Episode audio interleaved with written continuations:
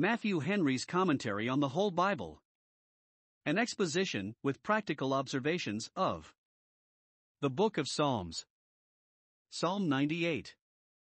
This psalm is to the same purport with the two foregoing psalms. It is a prophecy of the kingdom of the Messiah, the settling of it up in the world, and the bringing of the Gentiles into it. The Chaldee entitles it a prophetic psalm. It sets forth 1. The glory of the Redeemer, verses 1 to 3. 2. The joy of the redeemed, verses 4 to 9. If we in a right manner give to Christ this glory, and upon right grounds take to ourselves this joy, in singing this psalm, we sing it with understanding. If those who saw Christ's triumph thus, much more reason have we to do so who see these things accomplished and share in the better things provided for us. Hebrews 11 verse 40. A Psalm. Psalm 98 verses 1 to 3. We are here called upon again to sing unto the Lord a new song, as before, Psalm 96 verse 1. Sing a most excellent song, the best song you have. Let the song of Christ's love be like Solomon's on that subject, a song of songs. A song of praise for redeeming love is a new song, such a song as had not been sung be- before, for this is a mystery which was hidden from ages and generations. Converts sing a new song, very different from what they had sung, they change their wonder and change their joy, and therefore change their note. If the grace of God put a new heart into our breasts, it will therewith put a new song into our mouths. In the New Jerusalem there will be new songs sung, that will be new to eternity, and never wax old. Let this new song be sung to the praise of God, in consideration of these four things. 1. The wonders he has wrought, he has done marvelous things, verse 1. Note, the work of our salvation by Christ is a work of wonder.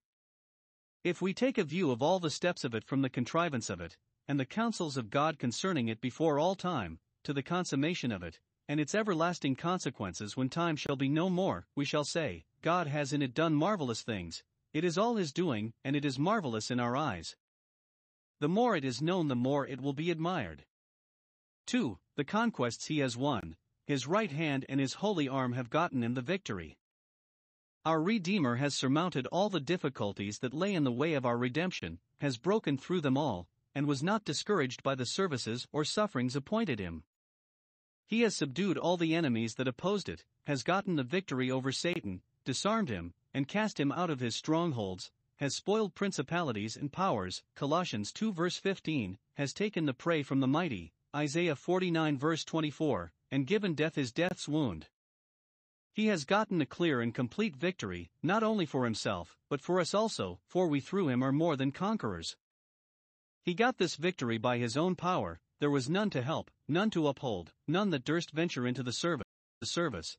But his right hand and his holy arm, which are always stretched out with good success, because they are never stretched out, but in a good cause, these have gotten him the victory, have brought him relief or deliverance. God's power and faithfulness, called here his right hand and his holy arm, brought relief to the Lord Jesus, in raising him from the dead, and exalting him personally to the right hand of God. So Dr. Hammond. 3. The discoveries he has made to the world of the work of redemption. What he has wrought for us he has revealed to us, and both by his Son.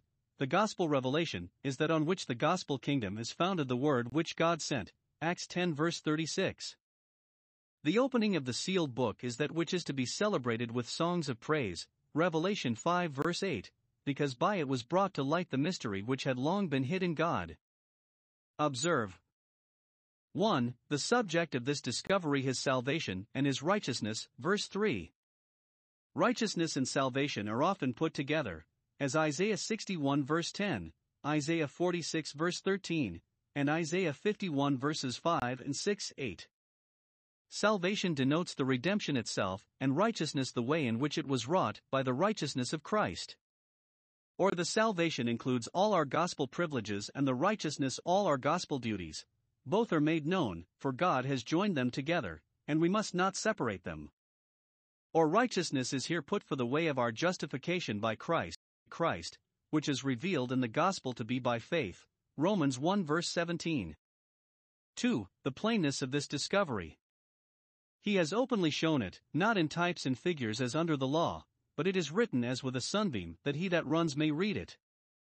Ministers are appointed to preach it with all plainness of speech. 3. The extent of this discovery. It is made in the sight of the heathen, and not of the Jews only. All the ends of the earth have seen the salvation of our God, for to the Gentiles was the word of salvation sent. For the accomplishment of the prophecies and promises of the Old Testament, in this, verse 3, he has remembered his mercy and his truth towards the house of Israel. God had mercy in store for the seed of Abraham, and had given them many and great assurances of the kindness he designed them in the latter days, and it was in pursuance of all those that he raised up his son Jesus to be not only a light to lighten the Gentiles, but the glory of his people Israel, for he sent him, in the first place, to bless them. God is said, in sending Christ, to perform the mercy promised to our fathers, and to remember the holy covenant, Luke 1 verse 72. It was in consideration of that, and not of their merit. Psalm 98 verses 4 to 9. The setting up of the kingdom of Christ is here represented as a matter of joy and praise. 1. Let all the children of men rejoice in it, for they all have, or may have, benefit by it.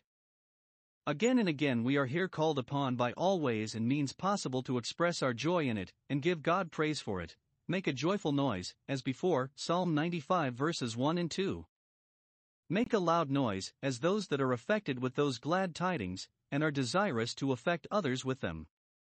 Rejoice and sing praise, sing hosannas, Matthew 21 verse 9, sing hallelujahs, Revelation 19 verse 6.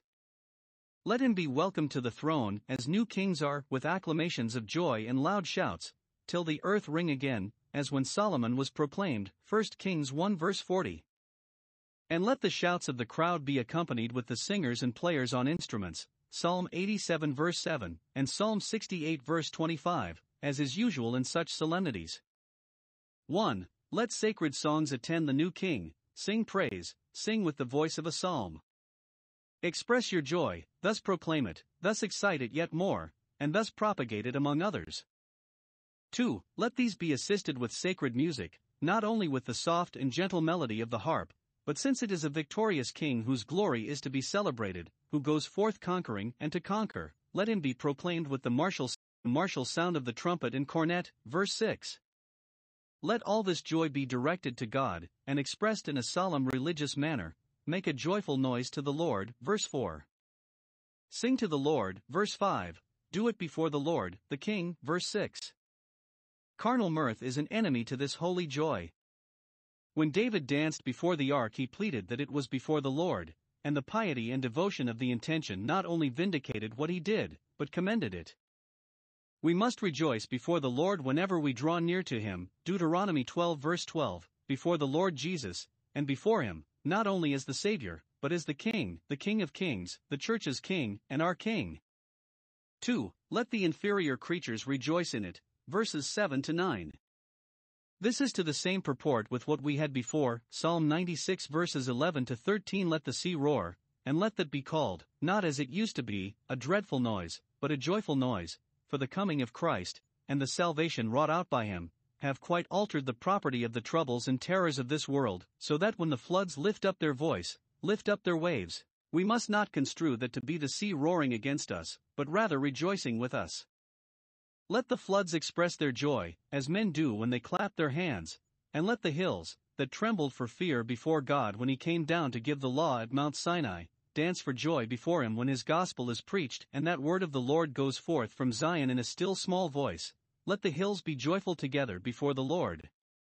This intimates that the kingdom of Christ would be a blessing to the whole creation, but that, as the inferior creatures declare the glory of the Creator, Psalm 19 verse 1, so they declare the glory of the Redeemer, for by him all things not only subsist in their being, but consist in their order. It intimates likewise that the children of men would be wanting in paying their due respects to the Redeemer, and therefore that he must look for his honor from the sea and the floods, which would shame the stupidity and ingratitude of mankind. And perhaps respect is here had to the new heavens and the new earth, which we yet, according to his promise, look for, 2 Peter 3 verse 13, and this second mention of his coming, after the like, Psalm 96, may principally refer to his second coming, when all these things shall be so dissolved as to be refined, then shall he come to judge the world with righteousness. In the prospect of that day, all that are sanctified do rejoice, and even the sea, and the floods, and the hills, would rejoice if they could. One would think that Virgil had these psalms in his eye, as well as the oracles of the Cumaean Sibyl, Sibyl, in his fourth eclogue, where he either ignorantly or basely applies to Asinius Pollio the ancient prophecies, which at that time were expected to be fulfilled, for he lived in the reign of Augustus Caesar, a little before our Saviour's birth. He they looked for the birth of a child from heaven that should be a great blessing to the world, and restore the golden age. Jam nova progenies Scylla demititor alto. A new race descends from the lofty sky. And that should take away sin. Te duce, si qua manent celeris vestigia nostrae. Irrita perpetua solvent formidine terras. Thy influence shall efface every stain of corruption and free the world from alarm.